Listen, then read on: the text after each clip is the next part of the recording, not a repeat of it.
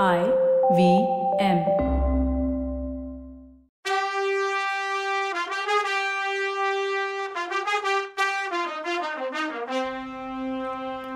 Welcome to கதை பாட்காஸ்டின் பொன்னியின் செல்வன் உங்கள் சப்போர்ட்டுக்கும் ஃபீட்பேக்கும் ரொம்ப நன்றி. இதோ கதை பாட்காஸ்டின் பொன்னியின் செல்வன் எபிசோட் எயிட் கதை சொல்பவர் கவிதா.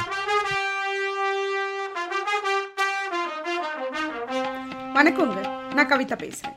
இது வரைக்கும் ஓலை எடுத்துட்டு போற வந்தியத்தேவன் தஞ்சாவூர் போற வழியில குந்தவைய எதிர்பாராத விதமா ஜோசியர் வீட்டில் சந்திக்கிறான். அப்புறம் பொம்மை முதலைய குத்துற நதியோரத்துல சந்திக்கிறான். ஆனா அவதான் குந்தவைன்னு அவனுக்கோ அவன் தன்னை பார்க்க அனுப்பின தூதுவன்னு அவளுக்கோ தெரியாது.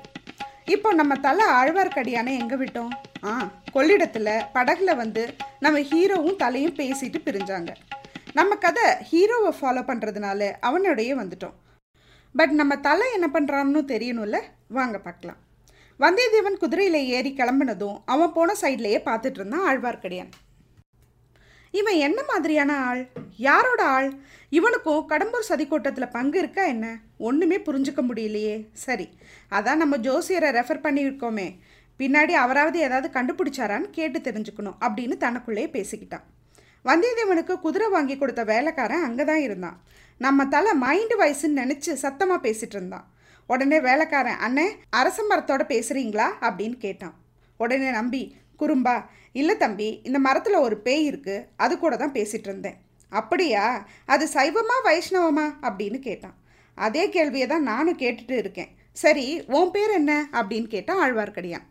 என் பேர் இடும்பன்காரின்னு அப்படின்னா அப்படி சொல்லி அவன் தன்னோட ஒரு கை மேலே இன்னொரு கை வச்சு ஒரு மாதிரி அசைச்சு ஒரு சிக்னல் காட்டினான். தம்பி இப்போ என்ன பண்ண? எனக்கு புரியலையேன்னு நம்பி கேட்க அவன் முகத்தில் ஒரு ரியாக்ஷன் வந்து மறைஞ்சுது. நான் ஒன்றும் பண்ணலையேன்னு சொன்னான். இல்லையே நீ இப்போ ஏதோ பரதநாட்டியமில் டான்சஸ் பண்ணுற மாதிரி பண்ணியே இடுமன்காரி ஒரே அடியாக சாதிச்சான். இல்லவே இல்லைன்னு.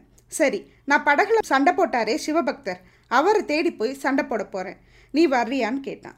இல்லைண்ணே என் முதலாளி தேடுவார். நான் திரும்பி ஊருக்கு போகிறேன்னா அவன். அப்படின்னா படகு திரும்பி கிளம்ப போகுது பார் சீக்கிரம் ஓடுன்னா. சரின்னு சொல்லிட்டு வேகமாக ஓடுனா அந்த வேலையால் அதுக்குள்ளே ஆழ்வார்க்கடியான் ஒரு வேலை செஞ்சான். கடகடன் பக்கத்தில் இருக்க மரத்தில் அந்த தடி உடம்ப வச்சுக்கிட்டு ஏறிட்டான். போட்டில் ஏற வந்த இடும்பன்காரியை பார்த்து போட்டு ஓட்டுறவர் போட்டு நிறுத்தி வச்சுக்கிட்டு வெயிட் பண்ணார். இவன் வந்ததும் வாப்பா வந்து ஏறுன்னாரு. இல்லைங்க நான் வரலன்னா. போட்டு ஓட்டுறவர் அசிங்க அசிங்கமாக இவனை திட்டிட்டு கிளம்பிட்டார். இடும்பன்காரி திரும்பி மரத்தடியை பார்த்தான். அங்கே நம்பி இல்லை. அவன் தான் மரத்து மேலே ஏறி ஒரு கிளையில மறைவாக உட்காந்துக்கிட்டானே அதனால இடும்பன்காரி நம்பி போயிட்டான்னு நினச்சான். சந்தோஷமாக திரும்பி வந்தான். இதை பார்த்து நம்பி அடே களவாணி பயலே என்னையே ஏமாத்த பார்க்குறியா நீ கை மேலே கை வச்சு மீன் மாதிரி ஏதோ சிக்னல் கொடுத்தியே. மீன்னா பாண்டியர்களோட கொடி மீன் கொடி தானே? அப்போ நீ பாண்டிய நாட்டுக்காரனா? இல்லை அவனோட ஒற்றனா? உன்னை பற்றி தெரிஞ்சுக்கத்தான் மேலே ஏறி உட்காந்துருக்கேன் வா வான்னு மனசுக்குள்ளே கருவிக்கிட்டான். மரத்தடிக்கு வந்த இடுமன்காரி சுத்தி முத்தி தேடினானே தவிர அண்ணாந்து மேலேயே பார்க்கல. யாரையோ எதிர்பார்த்து காத்திருக்க ஆரம்பிச்சான். மணிக்கணக்காக மரத்து மேலேயே உட்காந்துருந்தான் நம்பி. அவன் வீட்டுக்கு ஆடாமல் அசையாமல் உட்கார முடியுமா? கஷ்டம் தானே இருந்தாலும் கஷ்டப்பட்டு வெயிட் பண்ணான். ஒரு கட்டத்தில் பொறுமை இழந்து அப்படியே இடுமன்காரி மேலேயே குதிச்சிருவோமான்னு நினைக்கும்போது எங்கேருந்தோ ஒரு ஆள் அங்கே வந்து சேர்ந்தான். அவன்கிட்ட சேம் சிக்னல் பண்ணி காட்ட புது ஆளும் அதே மாதிரி சிக்னல் பண்ணான். இடுமன்காரி சந்தோஷமா உன் பேர் என்னன்னு கேட்டான். அவன் சோமன் சாம்பவன்னு சொன்னான். நம்ம சோமன்னு கூப்பிடலாம். உடனே நம்ம எங்கே போகணும்னு இவன் கேட்க அவன் திருப்புறம்பயம் பக்கத்தில் இருக்க எதிரியோட பள்ளிப்படை கோயிலுக்கு அப்படின்னா உடனே சரி இங்கே எதுவும் பேச வேணாம் வா போகலான்னு சொல்லி ரெண்டு பேரும் புறப்பட்டாங்க. இதையெல்லாம் கேட்டுட்டு இருந்த நம்பி எப்பா கிளம்புங்கடா காத்து வரட்டும்னு சொல்லி மரத்துலேருந்து கீழே இறங்கினான். இடுமன்காரியும் சோமனும் பேசிக்கிட்ட எதிரி பள்ளிப்படை கோயில் அப்படின்னா என்ன? அதை பற்றி பார்க்க ஒரு சின்ன ஃப்ளாஷ்பேக் போயிட்டு வரலாம். இந்த பானிபட் போர் பிளாசி போர் இதெல்லாம் பற்றி படிச்சிருக்கோம் இல்லையா?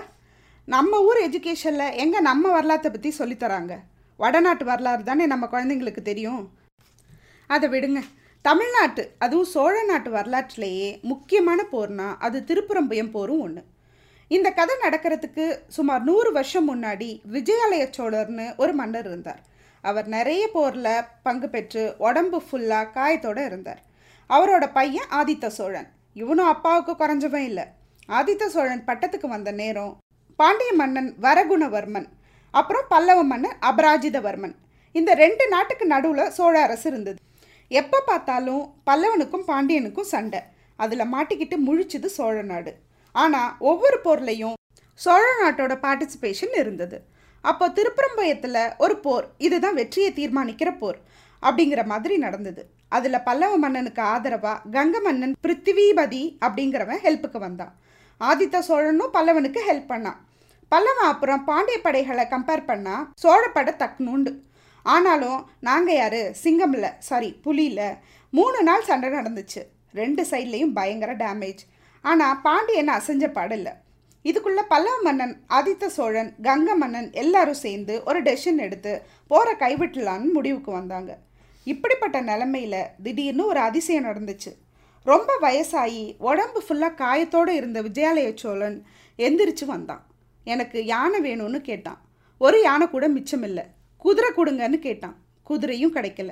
சரி வீரம் இன்னும் சாகாமல் இருக்க ரெண்டு பேர் என்னை தூக்கிட்டு போங்கன்னு சொன்னான். அவனால் நடக்க முடியாது. அந்த ரெண்டு பேர் ஷோல்டரில் ஏறிக்கிட்டு நான் சண்டை போடுவேன். அவங்க செத்தா வேற ரெண்டு பேர் என்னை தூக்கிக்கணும். சரியான்னு கேட்டுட்டு ரெடி ஆனான் ரெண்டு பேர் இல்லை ரெண்டாயிரம் பேர் வந்தாங்க. போரில் சும்மா பூந்து விளையாடினான். பாண்டியர்கள் தெரிச்சு ஓடினாங்க. சீனையே மாற்றினான் வெற்றி இவங்க பக்கம் திரும்பிச்சு.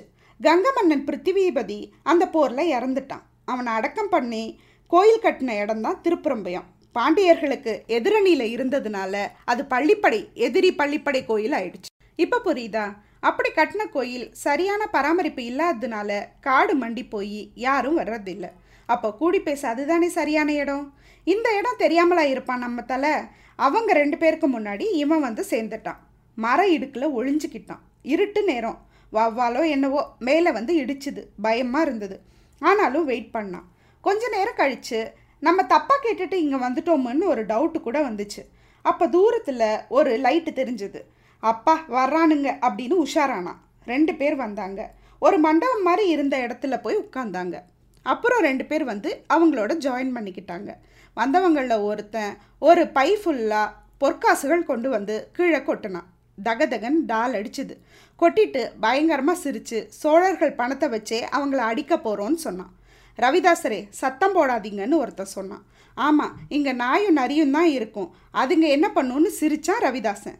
அதுங்க நம்ம ஃப்ரெண்ட்ஸு நம்ம எதிரிங்க தூங்குற நேரத்தில் நாம் முழிச்சிருக்கிற நேரத்தில் அதுங்களும் நம்ம கூட சேர்ந்து முழிச்சிருக்குங்க அப்படின்னா. நம்ம கூட்டத்துக்கு அள்ள அள்ள குறையாத ஃபண்டிங் தஞ்சாவூர் பொக்கிஷம்லேருந்து கிடைக்குது. நம்ம நமக்குள்ளே ஒர்க்கை பிரிச்சுக்கலாம். ரெண்டு பேர் உடனே இலங்கைக்கு போகணும். இன்னும் சில பேர் காஞ்சிபுரத்துக்கு போகணும். சரியான சமயத்துக்காக காத்திருக்கணும். ரெண்டு வேலையையும் ஒரே சமயத்தில் முடிக்கணும். அது வரைக்கும் நம்ம திட்டம் வெளியே தெரியாமல் ரகசியத்தை மெயின்டைன் பண்ணணும். ஒரு எதிரியை முடிச்சுட்டு டைம் பிரேக் எடுத்தோன்னா விஷயம் வெளியாகி இன்னொரு எதிரி ஜாக்கிரதை ஆகிடுவான் அதனால் ரெண்டையும் ஒரே நேரத்தில் முடிக்கணும் அப்படின்னா. உங்களில் இலங்கைக்கு யார் போக போகிறா அப்படின்னு ரவிதாசன் கேட்ட உடனே நான் நான் ஒரே போட்டி. சரி அதை அப்புறம் பார்த்துக்கலாம் இலங்கைக்கு போகிறவங்க எங்கே இறங்கணும் யாரை பார்க்கணுங்கிறத நான் சொல்கிறேன் சொன்னபடி செய்யுங்க அப்படின்னு சொன்னான். இடுமன்காரி என்ன விஷயம்? சொல்லுன்னா உடனே அவன் நீங்கள் சொன்ன மாதிரியே கடம்பூரில் வேலைக்காரன் மாதிரி நடிச்சிட்டு இருந்தேன். அங்கே ஒரு நாள் ராத்திரி ஆரம்பிச்ச நடந்த சதி கூட்டத்தை பற்றி சொன்னான். எல்லாத்தையும் கேட்டுட்டு இப்படி பொண்ணு மாதிரி பல்லக்கில் ஒளிஞ்சிட்டு வர வெக்கங்கட்டவனுக்கா பட்டம் சூட்ட போகிறாங்க அப்படின்னு கேட்டு ஏளனமாக சிரிச்சான் ரவிதாசன். ஆனால் பரவாயில்லையே இதெல்லாம் எப்படி தெரிஞ்சுக்கிட்ட இடும்பா? அப்படின்னு கேட்டான். அதுக்கு அவன் அந்த கூட்டத்துக்கு யாரும் வராதபடிக்கு என்ன தான் காவல் போட்டிருந்தாங்க. அப்படியே என் காதையும் அந்த கூட்டத்திலே வச்சுருந்தேன். ஆனால் ஒரு விஷயம் ரவிதாசா இந்த குண்டு வைஷ்ணவன் ஒருத்தன் உடம்பெல்லாம் நாமத்தை பூசிக்கிட்டு அவனும் காம்பவுண்ட் ஓரமாக இருந்து இதெல்லாம் பார்த்துக்கிட்டு இருந்தான்னு சொன்னான். அதுக்கு ரவிதாசன் அந்த முன்குடுமி வைஷ்ணவனை அடுத்த தடவை பார்த்தா பார்த்த இடத்துல போட்டுடு. அவன் சாதாரண ஆள் இல்லை. நம்ம தலைவியை நம்மக்கிட்ட இருந்து பிரிக்க பார்க்குறான். அம்மனுக்கோ சாமிக்கோ பலி கொடுத்தீங்கன்னா இன்னும் சூப்பர் அப்படின்னு சொன்னான். அதுக்கு இடுமன் அப்புறம் கந்தமாறன் ஃப்ரெண்டுன்னு சொல்லிக்கிட்டு ஒருத்தன் அங்கே வந்து தங்கியிருந்தான். அவனுக்கு குதிரை வாங்க தான் முதலாளி என்ன அமிச்சாரு அப்படின்னு சொன்னான். உடனே ரவிதாசன் அதை விடு இந்த தடி வைஷ்ணவன் இருக்கானே அவன் ஒற்றன். நான் கூட அவன் ஆதித்த கரிகாலனோட இல்லை குந்தவையோட ஒற்றனாக இருக்கலான்னு டவுட் பண்ணேன். ஆனால் அவன் சுந்தர சோழரோட பெரியம்மா ஒரு கிளவி இருக்காளே அதான் அந்த பல்லக்கில் வந்த மதுராந்தகனோட அம்மா செம்பியன் மாதேவி அவளோட ஒற்றன். அந்த கிளவி பெத்த பிள்ளைக்கே எதிரி. அவ கூட பிறந்த சகோதரனே அவ கூட சண்டை போட்டுட்டு பழுவேட்டரையர் கூட சேர்ந்துட்டான்.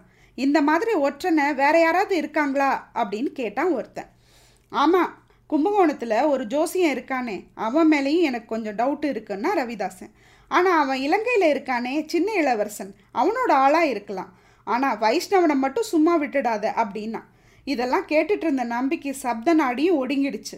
அவன் உடம்பு நடுங்குனுச்சு. பயத்தில் செத்துற போகிறோமோன்னு நினச்சான். அந்த நேரம் பார்த்து தும்மல் வந்துச்சு. சத்தமாக வந்த தும்மலை அடக்கிக்கிட்டான். ஆனாலும் சத்தம் அவங்களுக்கு கேட்டுடுச்சு. உடனே எல்லாரும் உஷாராயிட்டாங்க. ரவிதாசன் சத்தம் வந்த இடத்த செக் பண்ண சொன்னான். உடனே ஒருத்தன் தீப்பந்தத்தை எடுத்துக்கிட்டு வந்தான். நம்பிக்கை என்ன பண்ணுறதுன்னு ஒரு நிமிஷம் புரியல. அந்த சமயம் பார்த்து கடவுள் மாதிரி ஒரு வவ்வால் தொங்கிட்டு இருந்துச்சு. பார்த்தான். அதை தூக்கி வந்தவன் மூஞ்சியில் படுற மாதிரி வீசினான். வந்தவன் பயத்தில் அலறிக்கிட்டு திரும்பி ஓடுனான். அந்த டைம் கேப்பில் நம்ம தலை எஸ்கேப் ஆகி ஓடிக்கிட்டே இருந்தான். பாதையும் தெரியல கண்ணும் தெரியல. ஆனால் தப்பிச்சா போதுன்னு ஓடினான். மற்றவங்க எல்லாரும் என்னாச்சு என்னாச்சுன்னு அந்த ஆளை கேட்குற சத்தம் கேட்டுகிட்டே இருந்தது. வவ்வால் மேலே விழுந்துடுச்சுன்னு அவன் சொன்ன பதிலும் கேட்டது. அதுக்கு மேலே என்ன நடந்தது எங்கே போகிறான்னு அவனுக்கே தெரியாது. இந்த ரவிதாசன் மற்றும் கூட்டமெல்லாம் யார்? இவங்கெல்லாம் சேர்ந்து என்ன சதி பண்ணுறாங்க ஏன் இலங்கைக்கு ஆ- ஆள் அனுப்பணும்னு சொல்கிறாங்க இப்படி ஓடிட்டுருக்க நம்பி நிலமை என்னவாகும்? செம்பியன் மாதேவி ஏன் மதுராந்தகனை பட்டை ஏற வேண்டான்னு சொல்கிறா அவனுக்கே ஏன் எதிரியாக இருக்கா? இதெல்லாம் தெரிஞ்சுக்கணுமா? அடுத்த எபிசோட் வரைக்கும் வெயிட் பண்ணுங்கள் சி you சூன் பாய்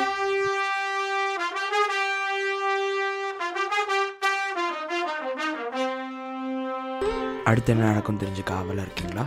அடுத்த எபிசோட பார்க்கலாம். டில் தென் பாய்